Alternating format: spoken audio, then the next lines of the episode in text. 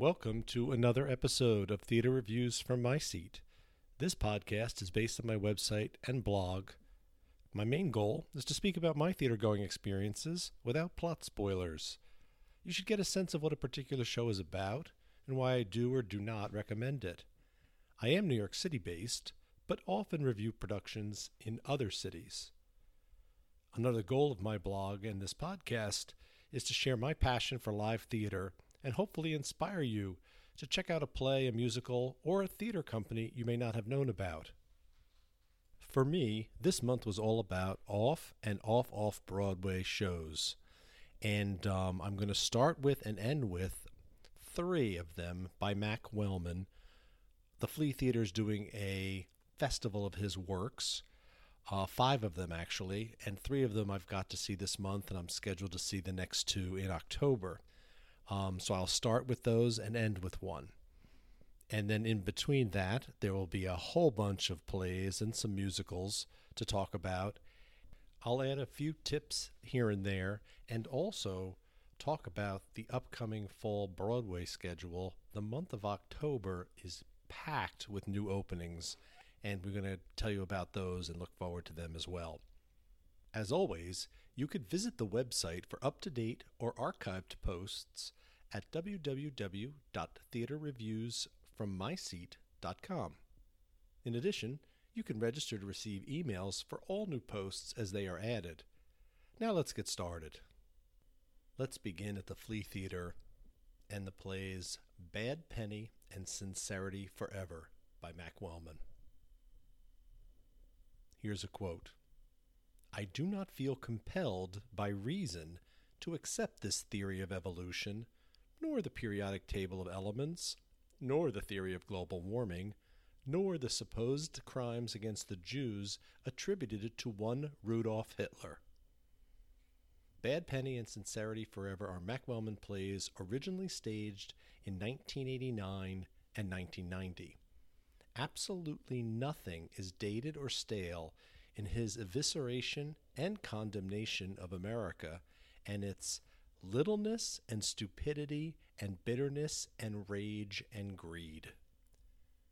Bad Penny is the first production performed in the new outside venue of Pete's Courtyard at the Flea Theater. I took my seat at the picnic table. There were chairs, blankets, and mats. The audience is an intimately sized two dozen.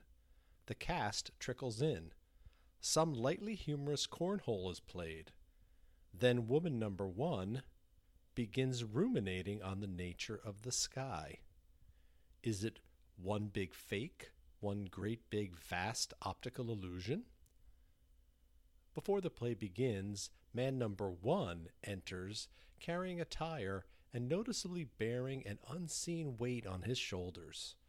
He's an ex football jock from Big Ugly, Montana, whose car is broken down. He is crossing the park in search of a repair shop. He works at a nuclear toxic waste site. He spars with woman number one. Others jump in on the easy judgmental bandwagon. He's a lazy good for nothing. I mean, look at that look on his face. Thirty years later, the American pastime of criticizing others with little knowledge is now an art form practiced by Facebook ranters, quick thumbed tweeters, and leaders of the free world. Another woman denounces Mr. Minder of other people's beeswax. Later, she comments that you can just tell by looking at her that she is a floozy or homeless or damaged goods. The toxicity of the human race is the thread running through this rambling play. Surrealism and absurdity seem to be the intention, but much of the performance is flat and lacking depth. As man number one, Joseph Huffman develops a fully fleshed out persona. His dejected All American hangs on to the belief that nobody but fools believe in anything but power, money, muscle, and good old fashioned American cheese. There are many witty lines and ripe targets splattered throughout Bad Penny. This production, however, is like watching an acting exercise of widely varying quality. A retrospective of Mr. Wellman's work is being staged at the Flea, as I mentioned, which is a company he co founded. Later that same evening, I sat down to watch Sincerity Forever, which was originally dedicated to Senator Jesse Helms, quote, for the fine job you are doing of destroying civil liberties in these states. Unquote. If Bad Penny is the intellectually amusing but ultimately bland appetizer, Sincerity Forever is the juicy entree, medium rare, bloody, succulent, and hilarious. When this play opens, Judy asks, Molly, do you know why God created the world the way he did? So complicated, I mean? Both are wearing their KKK garb. Molly doesn't care that she knows nothing. The most important thing is not what you know, but whether you're sincere or not. Seven sincere young people who are members of the invisible nation are skewered for their vapidity and ignorance. Directed by Dina Vovsi, the entire ensemble nails the perfect tone for this comedic tirade. Mr. Wellman is not subtle when he satirizes bigoted white kids. Two young men lift their hoods to reveal inner thoughts, if you can actually call them thinkers. I, too, may be as dumb as a post and unclear about the multiplication table, the boundaries of more than half a dozen states, and unable to repair my own toilet but damn it, Hank, if the English language was good enough for Jesus H. Christ. I laughed out loud frequently. Nothing I heard seemed remotely dated, sadly. Two furballs from the tribes of Belial and Abaddon throw in their two cents. Belial is the Hebrew and then later Christian personification of the devil. Abaddon is the realm of the dead. These characters are the punkish gothic kids who are disgusted by these, quote, smarmy goody two shoes and their chintzy, cheesy, boring mediocrity. The question lingers what exactly is good and right? If God does exist, what would she think? Thankfully, we do not have to guess. Jesus H. Christ shows up sporadically in the form of an African American woman. She stands up screams, and condemns her misguided flock of hypocrites in a blistering monologue. In 1990, Mr. Wellman wrote this line for Jesus I've got nothing to say to you, America. Both barrels right between the eyes. The rage is palpable, effective, and thrillingly theatrical. Would Jesus have any different view today about a land of unceasing gun violence, brown skinned child abuse, and abject derision of any moral code? Not every moment in Sincerity Forever swings a sledgehammer. When the righteous Thor takes a pause, we see these misguided youth growing up, worrying about dating and the meaning of life. That ordinariness is what makes Sincerity Forever so very real, if grotesquely exaggerated and lampooned for effect. So very real, so very funny, so very scary, and yes, so very disheartening. I'm glad I saw both of Mac Wellman's works revived on the same evening and now. America is nothing if not a country overwhelmingly draped in and hideously proud of false sincerity. Find a bad penny and pick it up? Dot, dot, dot. The next play I'd like to talk about actually traveled to New York from Akron, Ohio, and was presented by the None Too Fragile Theater Company. The title Boogeyman. Post traumatic stress disorder, PTSD, is the mental health condition explored in D.C. Fiddler's play Boogeyman. Lieutenant Colonel Lawrence Kaplan is a veteran of the Vietnam War. He now works for the military evaluating soldiers and their emotional fitness. Specialist Jason Winsky is his newest charge, a man recently returned from Afghanistan. This two character play sets up a stimulating juxtaposition of the experience of war and its impact on men from different eras. Kaplan is just one week from retirement. Boxes are beginning to be filled with his books. His wife is nagging him on the phone to come home and go sailing. Winsky is going to be his last patient.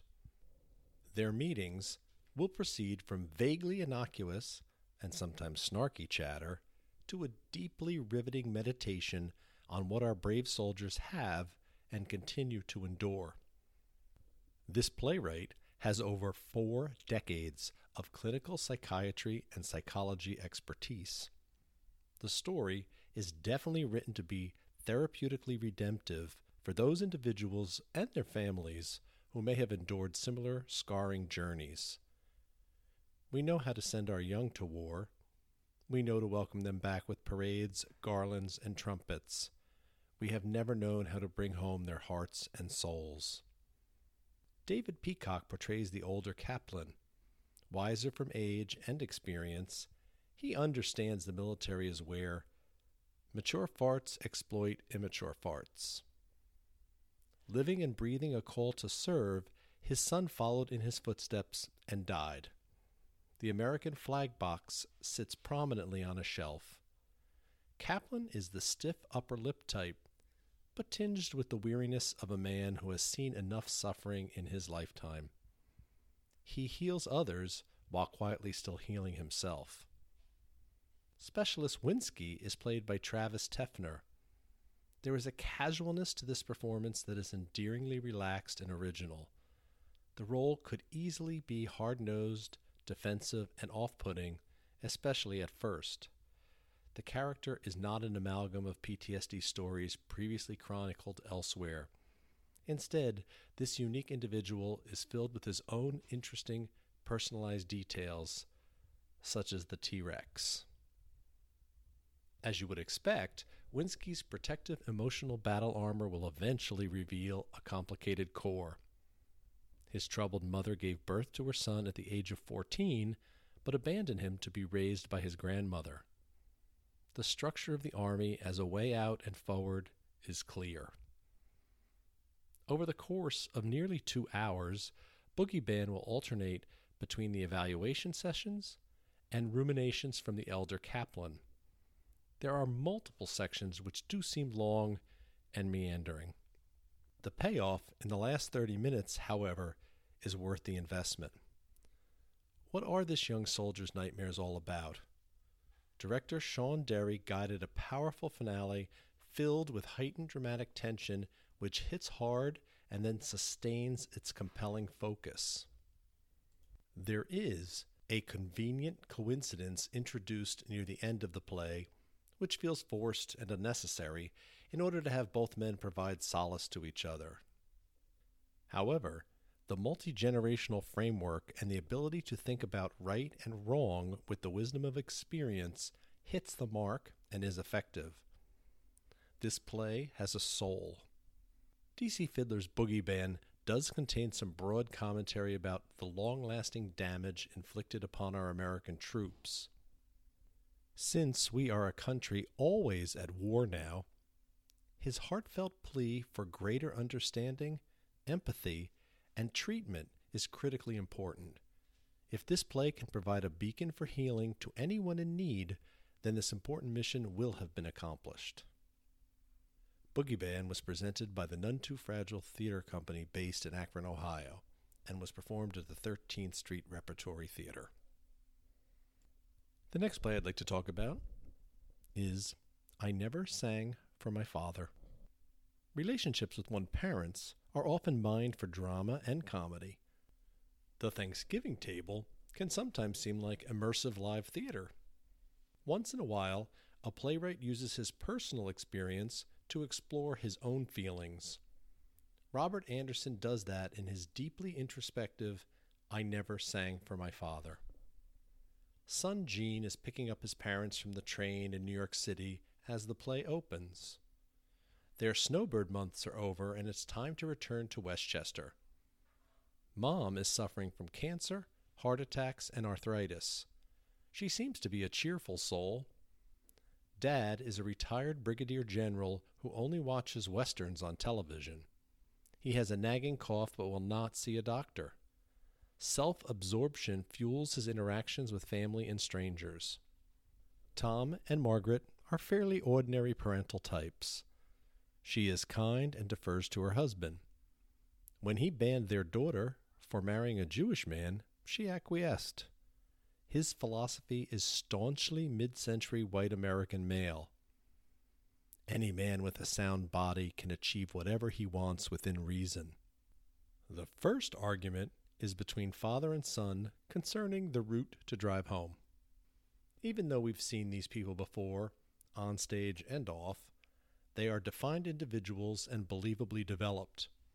The audience bonded with them early. Jokes about driver's licenses and handkerchiefs elicited knowing laughs of recognition. With a simple stage of black boxes, director Richard Holler creates smooth transitions, notably from the backyard garden to Schrafft's restaurant. After a fight over who is paying for dinner, Gene implores Dad not to order dinner based upon the lowest priced option. We have seen and heard all of this before, so what makes this play needed? Mr. Anderson is writing from a very personal space. The mood is melancholy. The pace is very measured. The result is a production that feels excruciatingly long. Details are repeated over and over throughout the play. Some are critical to the plot, such as Dad's narcissistic obsession with telling his life story to anyone who will listen. Others just slow down the momentum, like references to Westerns and the father's pained relationship with Gene's grandfather. The tone feels intentional and intimately personal. The story is not incredibly unique, so the oft repeated points become barriers to absorbing the emotions of the play. Instead, the audience is enduring a marathon of familial analysis. Mr. Anderson's writing contained some very thoughtful observations. One of my favorites was from Mom. What a shame children cannot see their parents when they are young and courting. Many of the scenes are well done. The acting is good, despite fairly generic characters and situations. The role of Gene flips repeatedly between narrator and son.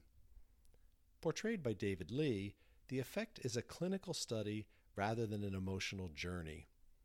Whether or not intended, the result is to create distance between the viewer and the family.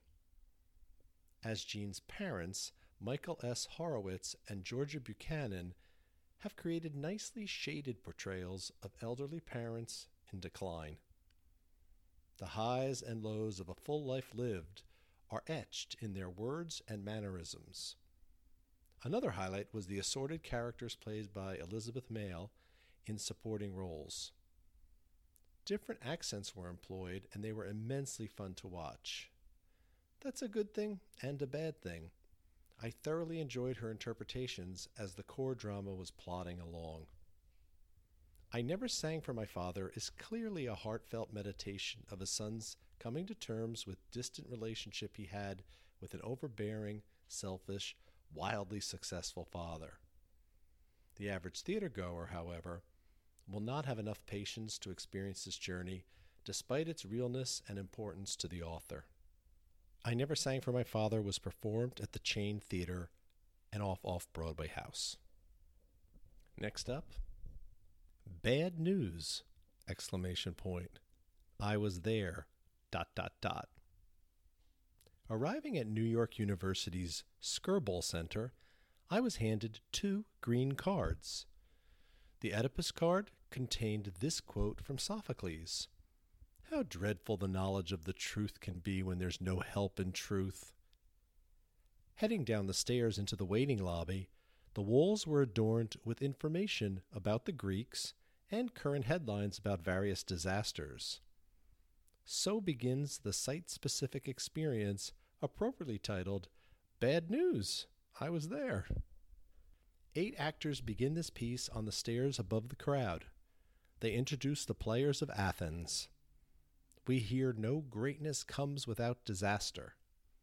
Audience guides, who double as the chorus, split the groups by color. There are four separate areas where messengers from classical drama share shocking stories from the ancient world. The famous tales of madness, murder, warfare, and infanticide are performed from the works of Aeschylus, Euripides, Sophocles, Racine, and Brecht. The monologues are spoken and sung in English, with a handful of other languages thrown in occasionally. Presumably, this is meant to underscore the universal nature of the human condition. In certain sections, there is a contemporary feel rather than a more traditional classical presentation. When it is announced that Orestes is dead, the next line is fake news. That is followed by misinformation about one of our current presidential candidates. AOC opposes daylight savings times because it hastens climate change. From each double monologue, the group is escorted to the next location with a song. Mine was Paris, Priam, Hector, Hecuba, repeated over and over. It took days before that melody could leave my head. All of this bad news is punctuated with, I was there and I will tell you everything. Creator and director Joanne Akalaitis is drawing parallels between these horrific histories to our current obsession with the first person narration of bad news. My last group section was Medea and Thyestes, which hilariously began with Jenny Ikeda holding something which could easily represent a book report. She mischievously looks up at us and promises, Medea, the high points. When you hear the line, passion is stronger than reason, it is up to each person to interpret the connection to current events. In the final part, all of the audience comes together to see citizens waiting for the return of their men from war. Never in the history of the world did so many men die on the same day. Fake news now. The human race has certainly bettered the death count in modern times. Bad news I was there is more interesting than successful as a piece of theater. The group transitions were slightly bumbling. Companies like Third Rail Projects have memorably orchestrated how intriguing and mystical those movements can be as part of an entire experience. All the individual performances were good, however. It was certainly curious hearing other stories simultaneously occurring in the background while listening to the section you were in Therein lies the problem a lack of focus. Perhaps that is commentary on modern times as well. I've got three productions from the Theater for the New City this month to talk to you about. The first one is a new musical titled Revolutionary. With the not so faint wisps of fascism blowing all around the world today, artists seem compelled to paint the future. Prasad Paul Duffy has written and directed Revolutionary, with Theo Grace composing the score and lyrics. The show has been selected as part of Theater for the New City's Dream Up Festival. Pursuing new works presented in non traditional ways, the festival aims to push ideas forward and encourage experimentation. An acoustic musical, described as a work in progress, Revolutionary is set in New York City in the not so distant future. The rights and privileges of citizens have been taken away. Artificial intelligence and cyber automation have replaced millions of workers. Government has disabled the internet. People are being microchipped. In this bleak environment, a group of homeless kids struggle to survive. Bethany is a whore for her pimp boyfriend Alex. He tells her, I really need to elevate right now. She got double paid today, so she's got the vape. He is planning a revolution. It's all in the manifesto I've been writing. Without a hint of irony, she replies, Great. In the meantime, sing me a song. Transitions from dialogue to songs in this musical can be awkward. Gabriel opens the show. He's a long haired drifter type, strumming his guitar and crooning about whispering winds. We meet Wolf and Jedi, who will soon be his best friends on this journey. He is introduced to Maya, an amazing psychic who reads tarot cards and can channel Bob Marley. Maya is transgender and sings Open Human Heart. The others join in, but I cannot explain why. Moments which first appear to be solos, often morph into unexplained group numbers. The psychology of blind following? Hmm. A Robocop arrives announcing that it's 10 minutes to curfew. James McGonigal is inspired in this very small role with jerky physicality and a primitive computerized voice. His moments are a tad silly in an engaging way. Soon, Maya is dragged off to a FEMA camp and tortured. In this future, it certainly pays to be male. The only young woman is a prostitute, and the only trans person is beaten up. Everyone heads to the Source Center, which is ground zero for the revolution. Mother figure Maitreya bellows, We are revolutionaries of the new paradigm. In the song Common Design, she sings, These family lines go farther than we know, beyond ancient future times, and what we know are stories and signs, blank puzzle pieces and hand-me-down minds. The revolution will be achieved through mental means. Some think it's a cult. Others want to give it a try to see if they can utilize the crystal skull to escape the 3D material world and enter the 5D spiritual world. A bit of meditation is the best way to awaken the fifth dimension, the oneness of unity consciousness. This is a thing. When I searched the internet, I saw a hyperlink to read more about the galactic photon belt. Is revolutionary attempting to be another dawning of the age of Aquarius? You say you want a revolution. Well, you know, we all want to change the world. Occasionally a spoken line sparks a hint of something other than complete unquestioning sincerity for this metaphysical dreamscape.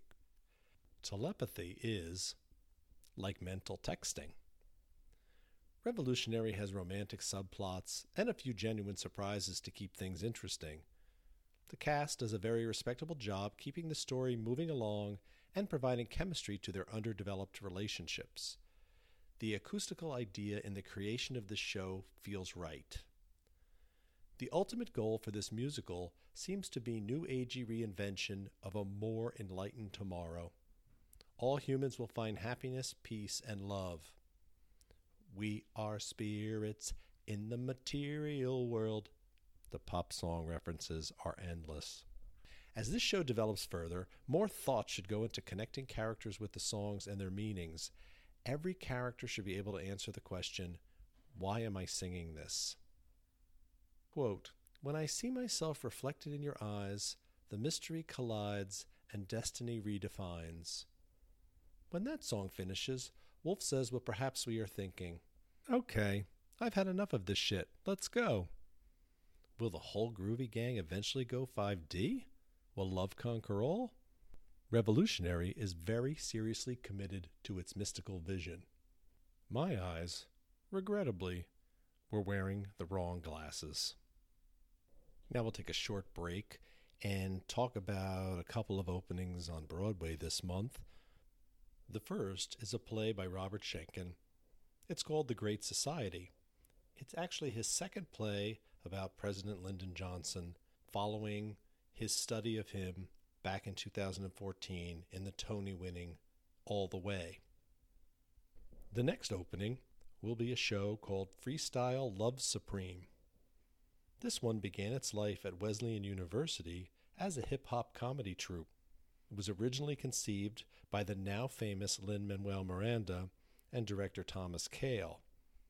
It successfully had an off Broadway revival last winter and is now moving uptown to Broadway. Some nights it will actually have performances at 10 p.m. I was actually scheduled to see The Great Society already, but a very, very, very late plane arrival uh, forced me to give tickets to a friend who had very positive things to say about it, so I'm looking forward to catching that one soon. Our next play, The Chaos Theory of Now, is the second one this month performed at the Theater for the New City. When I sat down to see The Chaos Theory of Now, I found the pre show music selections to be quirky. Barbara Mandrell's I Was Country When Country Wasn't Cool Thomas Dolby's She Blinded Me with Science, k.d. lang's Constant Craving, Turns out the song choices were spot on. The author and performer Jennifer Joy Polacek grew up on a farm before becoming a science nerd and a lesbian. Her play uses the fascinating idea of taking chaos theory to help explain what is happening in America today. Like many of us, she is struggling to grasp how people can see the world so differently. My family are far right Republican, fundamentalist Christian, climate change denying, Trump voting creationists. She asks out loud, How did that happen? Miss Polashek will take us on several journeys. Widow Joyce is struggling to save the Nebraska family farm and owns a bookstore called Isaiah 4030 Books and Gifts. Lesbian politician Jenny is running for office in a deeply religious Minnesota district. Her daughter Ashley is the poster child for Antifa. Bethany lives in Atlanta, persevering through an unhappy marriage while homeschooling four children. In addition to these characters, Miss Polacek acts as the narrator. Her thought experiment is allowed to blossom from engaging individualized stories to broader perspectives and analysis. Her siblings all went to the same schools. How did I end up loving science when most of my family became committed fundamentalists? How can chaos theory explain this? Politician Jenny is a moderate Democrat who believes in cutting government waste but also taking care of the less fortunate. She's campaigning in a place where farming is a pre existing condition. Humorous little zingers pepper this play and are endearing. Her daughter screams her rage and calls the president a pervy 70 year old. That's the clean version. The playwright figured out she was a lesbian in college. I met Dee, an androgynous heartthrob with a tragic past. She uses characters to demonstrate alternative points of view, but does not mock them. The outrage of youth is tempered by the rest of the women who are matured but seemingly hardened into their beliefs. Homeschooling mom Bethany is sure end of times is coming, and she is preparing her family. These vignettes are expanded into commentary. What is the difference between a public school education and a homeschooled childhood? Public school is filled with mixing experiences, different ideas, and random events. The home environment is much more controllable and therefore structurally more linear. With the advent of computers, chaos theory was exploding the notions of complex systems they are nonlinear, dynamic, and full of contradictions. Many people need linearity, she proposes. The chaos theory of now occasionally packages its politics into simplistic liberal treatises. Some of the speeches are less compelling than the storytelling and analytical concepts. She asks us to consider are immigrants stealing our jobs, or is it robots? In our complicated world, the answer cannot simply be A or B. Corporate greed, slave wages overseas, changes in work ethic, and so on, the culprits are many and labyrinthine. Spontaneous reorganization can happen when destabilizing elements are added into complex systems. Ms. Polacek ponders with us. What new country will come out of these tumultuous times? What is going to emerge from this place of fear and anger? How nice to have a personal memoir performed with exuberance and joy to help us shed some light on our world today. The chaos of now is unique, personal, and a very rewarding experience.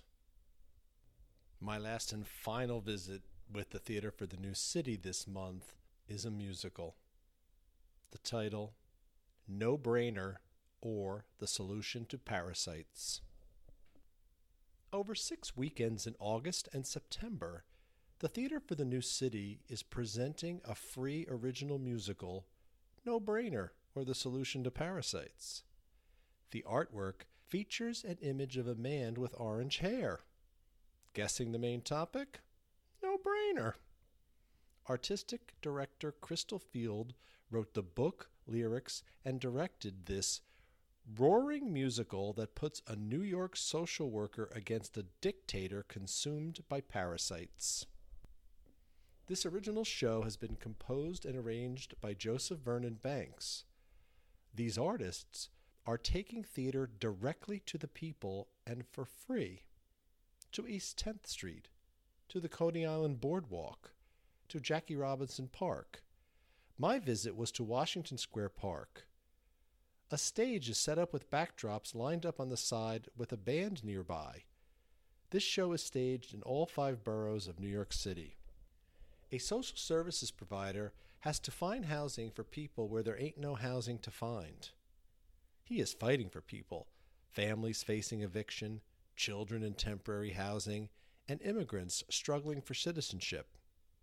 In the opening number, Census Song, we hear from a nurse from Bensonhurst, a cab driver, a barber from Harlem, and others. This is a musical for the people meant to be approachable and universal. This show happens to be about, quote, a raging, somewhat drunk real estate magnate from a TV reality show. He bellows, Go back where you came from so we can reign forever. The political lines are drawn and quartered. The underworld keepers of the pot warn about a cesspool filled with the catastrophe of industry. In this secret Hades like area, the gods cleanse a nation's soul in a cauldron by boiling out history's tragic missteps, namely genocide, slavery, and war. They warn don't drink a cup of this. The future leader of the world, let's call him Donald, gulps down the bubbling brew, which is full of parasites. His brain directs him to seek the highest office in the land. Our social worker accepts the challenge to save the world from this grandiose charlatan. The politics are clear and broadly funny. Even the border wall plays a part in this roasting. Will the evil despot be condemned to the cauldron of historical garbage? You know the answer. At the end of this good intentioned musical, meant to engage every person in the crowd, the people dance. Brother and sisterhood once again save the day. Imagine a theater company creating a show meant to engage our citizens about current events. Imagine bringing the story to them in multiple neighborhoods throughout the city. Can there be any more exciting way to connect with the masses, tell a story, and teach a few fun facts? Here's a lesson shared to anyone who will listen. If ICE comes to your door, they have to produce a warrant.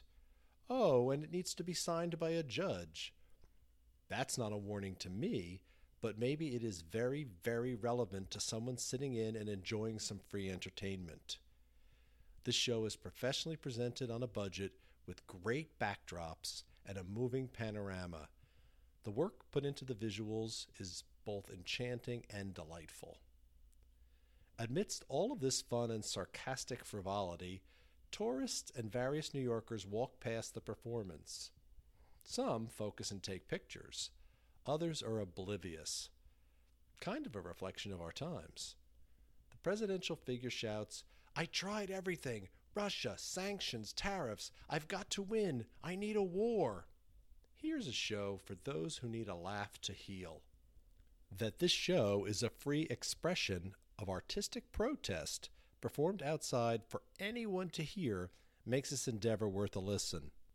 Get into the target audience's head and really think about what the creators are sharing and teaching. Here's a quick tip for you. I saw a musical last fall called Renascence, off Broadway, produced by the Transport Group. Carmel Dean composed a score putting Edna St. Vincent Millay's words to her music.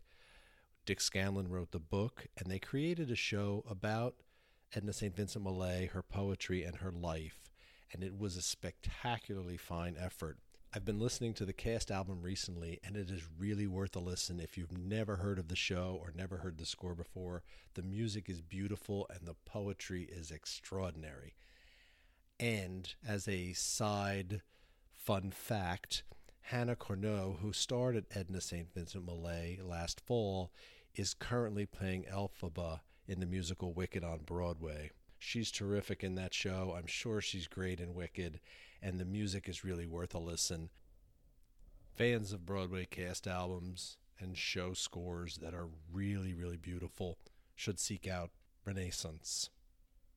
And now I'd like to talk to you about a play which came across the pond, luckily and happily for all of us to enjoy.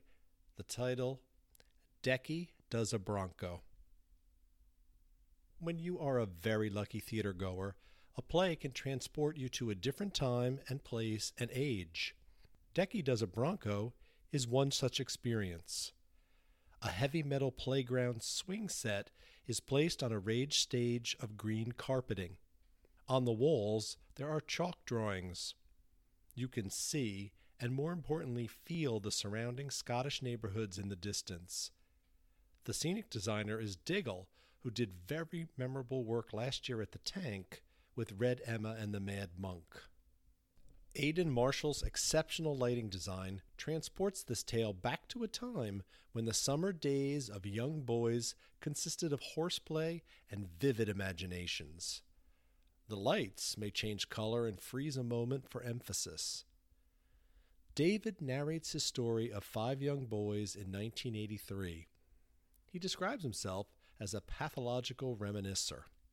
This memoir as a play effectively tells the story of one summer which remains an unforgettable, unforgivable, and unlucky moment in life. That's what happens when you look back with an adult frame on things. David is joined by O'Neill, Barry, Chrissy, and the titular Decky for daily fun at this particular playground. The swing set challenge of Bronco fills in the gap between Star Wars and football. Imagine yourself at nine years old standing on a swing in the park.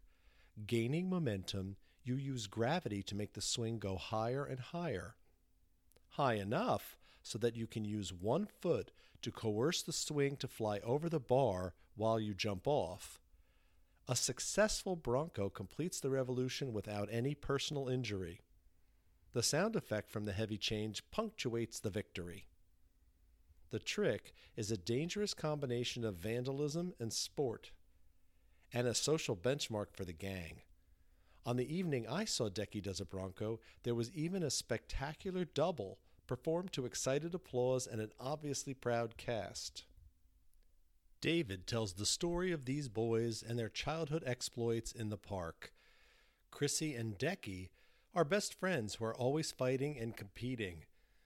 They have outsized fantasies and the energy of valiant warriors.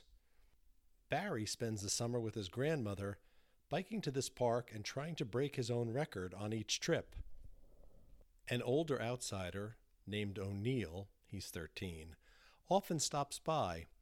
He is, quote, one of those naturally cool people with amazing sporting ability. He can bronco for days. Scenes with these five kids playing and horsing around are impressively realistic and will spark memories of youth, creativity, freedom, and competitiveness. All of the adult actors have beautifully inhabited a detailed childlike persona. The situations and assorted hijinks are vividly staged by director Ethan Nienaber. Decky is the smaller boy and he has less skill in completing a Bronco. Narrator David fondly recalls this particular summer and then tries to make sense of a tragic event which is hinted at from the beginning of this exceptionally fine play. There may be a few seconds of heavy handedness in the script towards the end. Do nine year old boys think and speak that way? The utterly complete capturing of youthful zeal is what makes Decky Does a Bronco so thrillingly entertaining. David notes that this time is prior to his sarcastic period. Before I knew it, I was being ironic in the morning. Amidst all of the zany fun, a specific incident occurs. Who is to blame? How does it impact such young lives? How does the passage of time help to heal deep sorrow? Do we move on with life? Are we forever changed? Run to see Decky Does a Bronco. Anywhere it's played all five actors were perfect in memorably written roles. Douglas Maxwell's excellent play is wildly fun and deadly serious, just like life. We've all said things that we regret at one point or another. Here's a chance to listen to a playwright come to terms with that. I was devastated. Bravo. My next off Broadway play was at Playwrights Horizons. It's called Wives. Jaclyn Backhaus has written Wives as a proudly feminist comedic reprimand which rails against patriarchal history. This wildly uneven and ultimately unsatisfying short work ponders the women who had to sit on the sidelines of their husbands. After a few laughs, there is an epiphany of sorts which, like the universe, contains a lot of dead space. This play contains four sections which are unconnected except thematically. Miss Backhaus uses various errors to show disgruntled yet empowered women rising up against their tormentors, or buffoons, depending on the vignette. The lack of any continuing narrative isn't really the problem, it's just a bit of clowning around before a bludgeon is used to mystically transcend space and time. The first scene involves the French monarch Henry II wife Catherine de' Medici and his mistress. Catherine says to him, You fake ass bitch. The language is vigorously contemporary and does produce laughs. We've all seen countless historical pieces where wives of these periods knew about their husbands' infidelities. This part felt like the appetizer to something bigger and better. The entree portion of Wives is definitely the second section, the widows of Ernest Hemingway get together upon his death. All are dressed in black. They reminisce and drink a bunch of booze. A large marlin prop lambastes the trophy hunting of the alpha male stereotype. When dessert arrives, it appears in the form of India when they were subjugated to the British. There's a Maharaja and his wife. The target here, however, is the oppressive British male and his ineffective bumbling the patriarchy is bad message is expanded to colonialism. That's not a bad idea, just a very underdeveloped one. Moving on quickly to after dinner drinks is when the ship steers violently off course. At Oxbridge University, a coven of academic witches have a club. A portrait of Virginia Woolf is on the wall. Eventually, there will be a transcendental connection with the universe which can be described as both a feminist rallying cry and a speechifying mess. Maybe the after dinner drinks were eschewed for edibles in a legalized marijuana state? All of this silly gobbledygook is handsomely staged by director Margot Bordelon from last year's equally unremarkable Eddie and Dave. The pace is frantic as the material requires. All four actors do solid work in multiple roles, especially Adina Verson. She memorably opens the play as a 16th century chef in the mold of Julia Child. There are chuckles to be had while enduring wives. Unlike Miss Backhaus's truly inspired Men on Boats play, however, there's nothing meaningful to absorb. In that play, an 1869 expedition down the Colorado River was reenacted by a female cast that commentary on male bravado and aggressive masculinity was very effective. Wives aspires to be a genre busting, amorphous piece of theater. Unfortunately, this frequently boring amusement is stuck on the corner of incomplete and forgettable. Wives is running through early October at Playwrights Horizons. A quick break in the action for more discussion on the openings coming to Broadway this month. The one I'm probably most excited about is Slave Play. I missed it off Broadway earlier in the year, and I heard it's great, and I'm very much looking forward to that one. I think I'm seeing that one in a couple weeks. Tracy Letts' new play is coming from Steppenwolf, and it's called Linda Vista, and it's going to be at the Second Stage Theater's Broadway house, the Hayes Theater. And there's going to be a revival of Tennessee Williams' The Rose Tattoo with the always reliably excellent Marisa Tomei. Now I'd like to tell you about a play that was performed off Broadway at Second Stage Theater. It was called Make Believe. If I had to do it all over again, I never would have had children. That line is not from playwright Bess Wohl's Make Believe. That chestnut is from an oft repeated refrain from my mother. This play explores similarly gloomy relationships between children and parents in a structurally interesting way. David Zinn's impressive stage set is an attic playground. Up in this world, where the children convene after school, is a playhouse, a plastic kitchen set, a table and chairs, toys, and storage boxes. This play is set both in the 1980s and the present day. When taking your seat, the soundtrack includes the Police's Spirits in the Material World and Orchestral Maneuvers in the Dark's Enola Gay. Young Addie is pretending to be mommy with her Cabbage Patch doll. The four children of this household have defined roles. When young Chris comes home, he's taunting studious Kate, who chides him for making a ruckus. Eventually, they slip into family play and pretend to have dinner. Kate will scream, Now come on before it gets cold! Staring at the meatloaf, Chris barks, What the hell is this? Where are their parents? Chris is mad that there was no snack on the table when he got home. The phone rings and the children listen through the floor. That is the connection to the outside world for them and us. The answering machine picks up. Over time, the friction in this household will become even clearer. Meanwhile, the children reenact the behaviors they witness, including the pretend chugging of wine. Make believe is certainly funny, and for many of us, recognizable. What makes this story so tantalizing are the layers of heartbreak which peek through the children's personalities.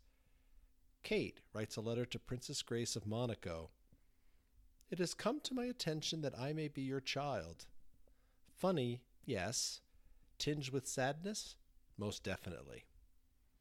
The story evolves to the current day, and mysteries will be dealt with at a family reunion of sorts. Miss Wohl's dialogue includes a hopeful thought. This is just childhood. We're not even going to remember most of this stuff.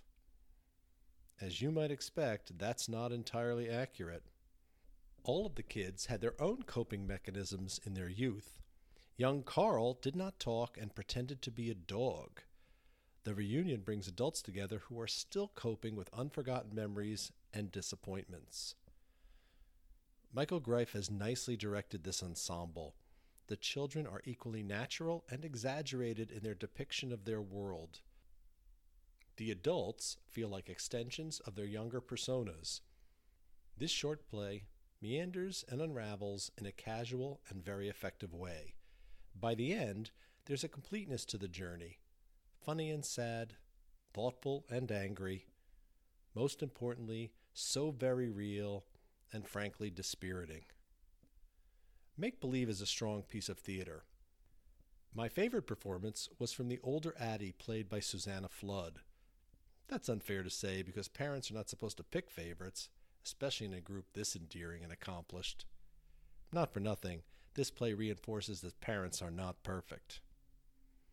I saw Bess Wohl's exceptional hit play Small Mouth Sounds at Ars Nova in 2015. That memorable journey involved a silent retreat in which all the characters on stage did not speak. The precise facial and body language conveyed their personal angst. The audience was trusted to interpret and fill in the details. Make believe is similarly thoughtful.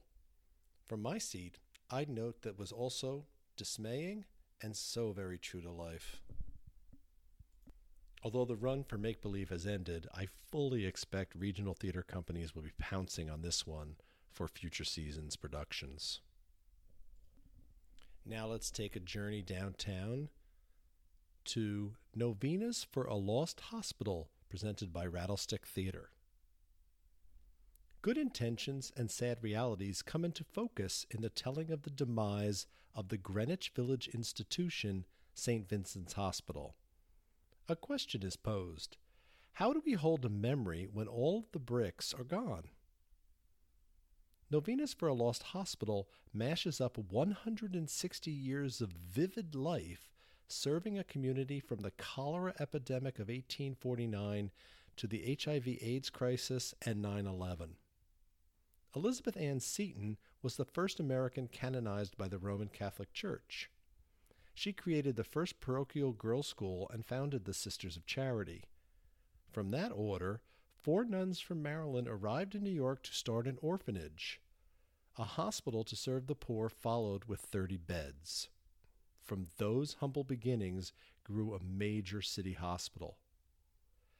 One of the nine novenas contained in this remembrance is The Beauty of Chaos. One neighborhood resident fondly remembers St. Vincent's emergency room. That's where you go when you need a big dose of mayhem. She's played by Kelly McAndrew, a standout in multiple roles amidst a strong cast of actors. This hospital served everyone regardless of religion and ability to pay. In our current political climate, many of our elected leaders and corporations fight to reduce providing health care to its people. This history is definitely worth reflecting on. Rather than the Sisters of Charity, Today we have the land of the $100 million health insurance CEO. The structure of this play is an interconnecting fantasy of assorted doctors, nurses, and patients from various ages of the hospital's existence. Mother Seton was my favorite hallucination, says an AIDS patient who survived the plague. His choreographer boyfriend did not, noting everyone is getting better but me. All of the characters from different eras pop in and out to shed light on this hospital's history while also commenting on societal injustices. Pierre Toussaint is another historical figure who helps frame the period. He was a slave from Haiti brought to New York. Eventually freed, he became a leading black New Yorker who contributed and raised funds to help build St. Patrick's Cathedral. He was the first layperson buried in the crypt below the main altar. In 1996, the church declared him venerable, a major step toward becoming a saint. Helping to grow the tax free, financially lucrative business of religion might be the sarcastic, if likely accurate, interpretation. But I digress. Written by Cusi Cram, Novenas for a Lost Hospital similarly digresses and quite often. Racism and genocide are addressed. Slaves laid the bricks in this area for land stolen from the Indians. On the realities of health care, sometimes Humpty Dumpty can't be put back together again. Science and religion are uneasy bedfellows. It's not like the Catholic Church is the only sexist institution. There are frequent jabs at a misguided America throughout. With bipartisan neglect, we bail out banks but not hospitals. The rebukes are sharp and sometimes very on point. Late stage capitalism will literally kill us all. When Susan Sarandon is rebuffed twice for her comments about not taking her kids to St. Vincent's, the message gets diluted. Was that a personal vendetta requiring a repeated slap across the face? There are so many reasons to celebrate and not forget what this institution meant to those in need.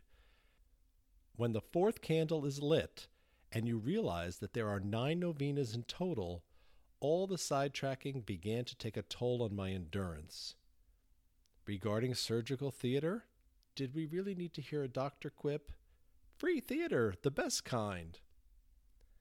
This production begins with a musical prologue in the courtyard of St. John's in the Village the audience is then escorted around the corner to the theater. We are encouraged to linger at old photos of the hospital through the years, cholera notices, and ACT UP marches. At the end of this play, everyone travels outside to the AIDS Memorial for a solemn moment of reflection. Novenas for a Lost Hospital is certainly a well intentioned historical remembrance worthy of serious contemplation. As a theatrical event, however, most sections and scenes are far too elongated. How many times do we need to see the choreographer dance? When this meditation hits the bullseye and makes a hugely pertinent point, the impact is very powerful. Without a charitable hospital which serves the less fortunate, where do we go the next time there is an epidemic? Indeed, where do we go? The world premiere of Novenas for a Lost Hospital is being presented by Rattlestick Theater through October 13th. When you attend as much theater I do, sometimes themes get repeated, and apparently September is a month to really rail about the patriarchy. Our next play was at the Tank, and it was called, with an exclamation point, Patriarchy. Tank Array, that's Tank Array, the Tank, get it? Tanqueray is a new monthly series at the Tank. Each show features new works by artists with the intention to lift up the voices of women, queer and trans artists, artists of color, differently abled artists, and anyone else who has some cabaret magic to make but is usually not given the space to take risks and bite off more than they can chew. My first dip into the Tanqueray is a new musical in development called Patriarchy. The description of this show piqued my interest. The four women justices of the Supreme Court are erudite, well read, and punk as fuck. Apparently, an asteroid is barreling straight towards Earth. All of the male members of the court have jumped on a space plane to escape danger. The ladies have been left behind, and they are not happy campers. Time for oral arguments, jerks. Ella Rose Chari, one of the curators of this series, conceived this piece with Rachel Flynn on book and Melissa Lusk as the co songwriter. Our three current justices, Elena Kagan, Sonia Sotomayor, and Ruth Bader Ginsburg, are joined with Sandra Day O'Connor in this briefing designed to save the world from mass extinction. At the beginning of the stage reading, the creators informed that this was the first performance of this work in development. The idea is inspired. The ladies are pissed. The songs are without question heavily influenced by the punk rock aesthetic. I was instantly reminded of the awesomely titled book Notorious RBG. Sherry Edelin's portrayal showed what potential this material has to really be a raging feminist nightmare. No one is going to need judgments after the apocalypse, at least for an appeals court, the ladies agree. How to save the Earth, then? A trial is conducted. Even the asteroid gets legal representation. The premise is fun, the anger out in the open. Songs have titles like We Push Back. The punk rock ditties were enjoyable. If Alexander Hamilton can rap, why can't these women raise some anarchistic hell? If this piece develops further, more songs will be needed to break up the longer dialogue sections. Additional character development would help as well. Sotomayor's knife sharpening was funny the first time, but she, like most of the justices, could use a few more edges. There's a great idea here, and I hope the creative team plays around with the possibilities. How about RBG starting the show in a hospital bed? She's watching the news. The asteroid is hours away from annihilating the planet. The male justices have abandoned the world they were sworn to protect. She rips off her monitoring devices and jumps up into an angry punk tune. Patriarchy is a very clever idea, Sharpen the arguments, and I'll pay to see it again. Three more October Broadway openings to tell you about. The first one is The Lightning Thief, the Percy Jackson musical. I actually saw this one in New York during its national tour last year, and it's coming to Broadway for a 16 week engagement. You can read my review at www.theaterreviewsfrommyseat.com and just type in The Lightning Thief in the search box. Another play starring Mary Louise Parker, which was commissioned by Lincoln Center Theater and had its world premiere in 2018, is called The Sound Inside. And lastly, Talking Heads frontman David Byrne has American Utopia. American Utopia is his seventh studio LP, and the show is said to blur the lines between gig and theater, poetry, and dance. I loved his Imelda Marcos musical, which was called Here Lies Love. I hated the musical he did about Joan of Arc. So we'll see how this one turns out. And there's a whole new slew of shows on Broadway and previews already opening after October, and a big, big, busy off Broadway calendar. It really is quite an exceptional fall for theater in New York City. For my last review, I'd like to return to the Flea Theater and the Mac Wellman Festival called Perfect Catastrophes. This was the third play I saw. This one, The Invention of Tragedy. How to describe the oratorically dense, frequently hysterical, and mind buzzingly creative The Invention of Tragedy? How does Shakespeare sound to a young child? Let there be a dragon of trees and washing without washcloths, bags, cats, wardrobes, bungle things, and other things, traps and twerps and words, and greater words of estuarial conviviality. My new favorite kind of conviviality, it turns out.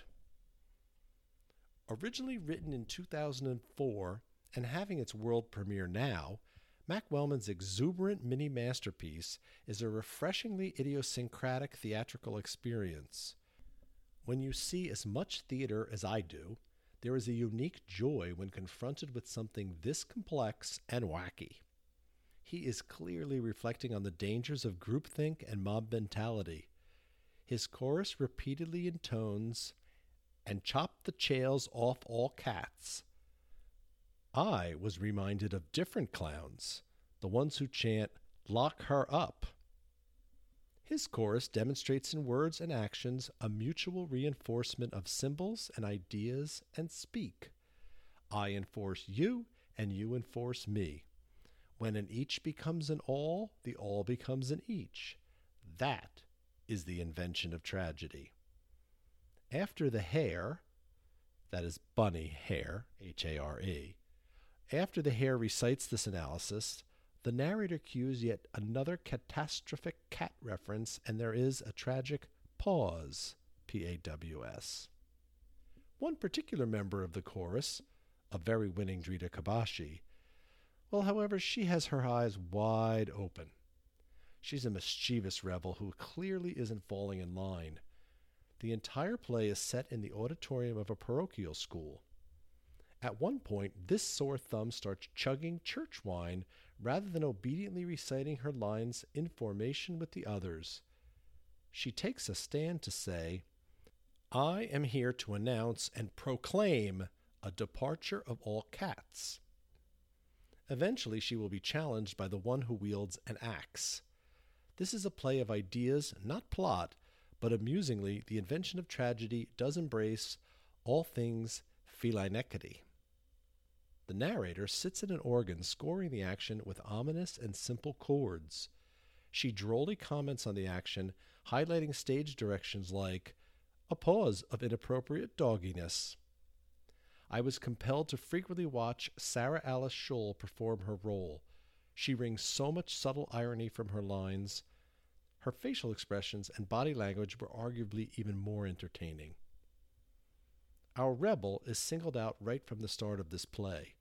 The chorus says about her, This difference is a problem. Mr. Wellman further elaborates that this difference is a problem for one and all, as we shall see the problem will not go away. This is a society which craves sameness and chop the chails off cats. If you have any capacity for critical thinking, the analogies to many current events are obvious and bracing, despite this play having been written in 2004. Surrounding the essential themes of this play, there are countless lines of exquisite gibberish. There were many of us in the audience delighting in the quirky verbiage. A big laugh greeted this enchantment. Goose ascending in tall aspect to please the St. Elmer's fire. Mr. Wellman is not simply being silly here and looks to bond with his listening audience. Here's a quote to remember. And yes, like you perhaps, I am inclined to fight windmills because I cannot say what it is I really want to say. It's not a big stretch to think about the invention of tragedy and today's bizarre groupthink alliances. Is this play any more incomprehensible than the current adoration society between fundamentalist evangelicals, serial sexual predators, and gun waving Americans? Megan Finn directed this stellar production.